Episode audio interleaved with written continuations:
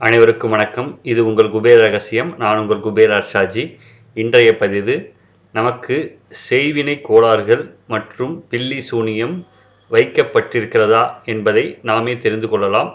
இந்த முறையை பின்பற்றி என்பதை இந்த பதிவில் பார்க்க போகிறோம்.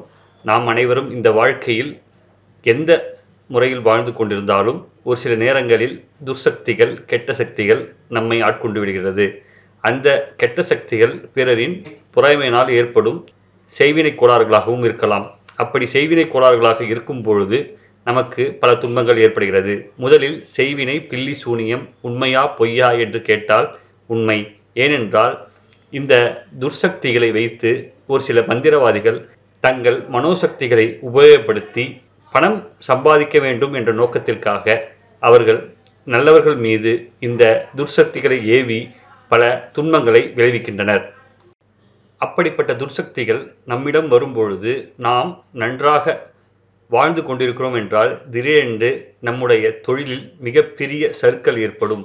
அதே போல நம்முடைய வாழ்க்கையில் நமக்கு வியாதிகள் நோய்கள் என்று திடீரென்று ஏற்படும். அதே போல விபத்து அகால மரணம் என்ற கெட்ட விஷயங்கள் ஏற்படும்.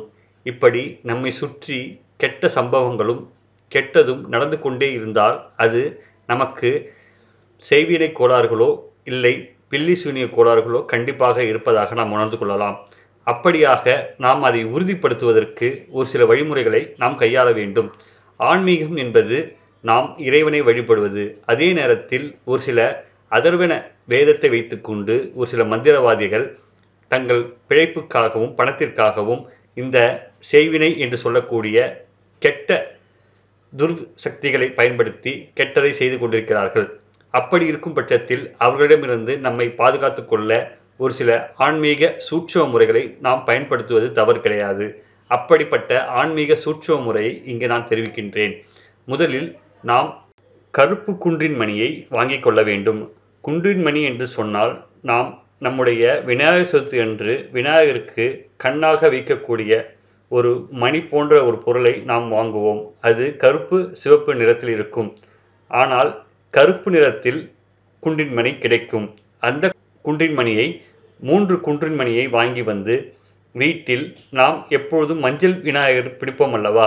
அதுபோலவே ஒரு மிகப்பெரிய அளவில் அதாவது ஒரு பெரிய விரல் அளவில் மஞ்சள் விநாயகரை பிடித்து அதற்குள் மூன்று குன்றின் மணியை வைத்து ஒரு வளர்ப்பிறை வெள்ளிக்கிழமை அன்று நம்முடைய வீட்டின் வடகிழக்கு மூலையில் வைக்க வேண்டும். அந்த குன்றின் மலை வைக்கும் வைப்பதற்கு முன்பாக நம் வீட்டு பூஜை அறையில் வைத்து ஒரு முறை தீப தூபம் காட்டிவிட வேண்டும். காட்டிவிட்டு நம்முடைய மனதார வீட்டின் எனக்கோ ஏதாவது செய்வினை கோளாறுகள் இருந்தால் நீங்கள் அதை காண்பிக்க வேண்டும் என்ற அர்த்தத்தில் வைத்து நாம் அந்த மஞ்சள் பிள்ளையாருக்குள் மூன்று கருப்பு குன்றின்மணியை உள்ளே வைத்துவிட வேண்டும். வைத்துவிட்டு வடகிழக்கு மூலையில் நாம் வளர்ப்பிறை வெள்ளிக்கிழமையன்று வைத்துவிட வேண்டும்.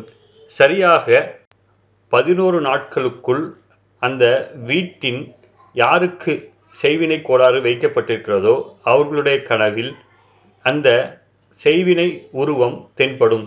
மேலும் யார் அவர்களுக்கு செய்வினை கோளாறு வைத்திருக்கிறார்களோ அவர்களுடைய உருவமும் தென்படும்.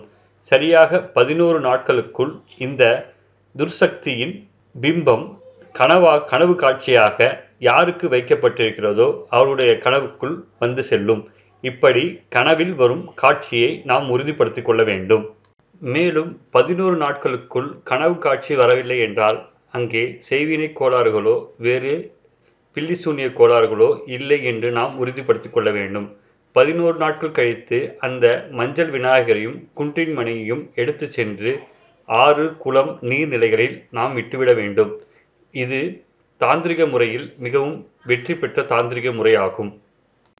இப்படியாக நாம் இந்த செய்முறையில் செய்வினை கோளாறுகளை அறிந்து நம்மை பாதுகாத்து கொள்ள வேண்டும். இந்த முறையை சரியாக பின்பற்றும் பொழுது நமக்கு அது பயனுள்ளதாக இருக்கும் என்று கூறி இந்த தாந்திரிக முறையை பயன்படுத்தி தெரிந்து கொள்ள வேண்டும் என்று கேட்டு இப்பதிவை முடித்துக் கொள்கிறேன். நன்றி வணக்கம்.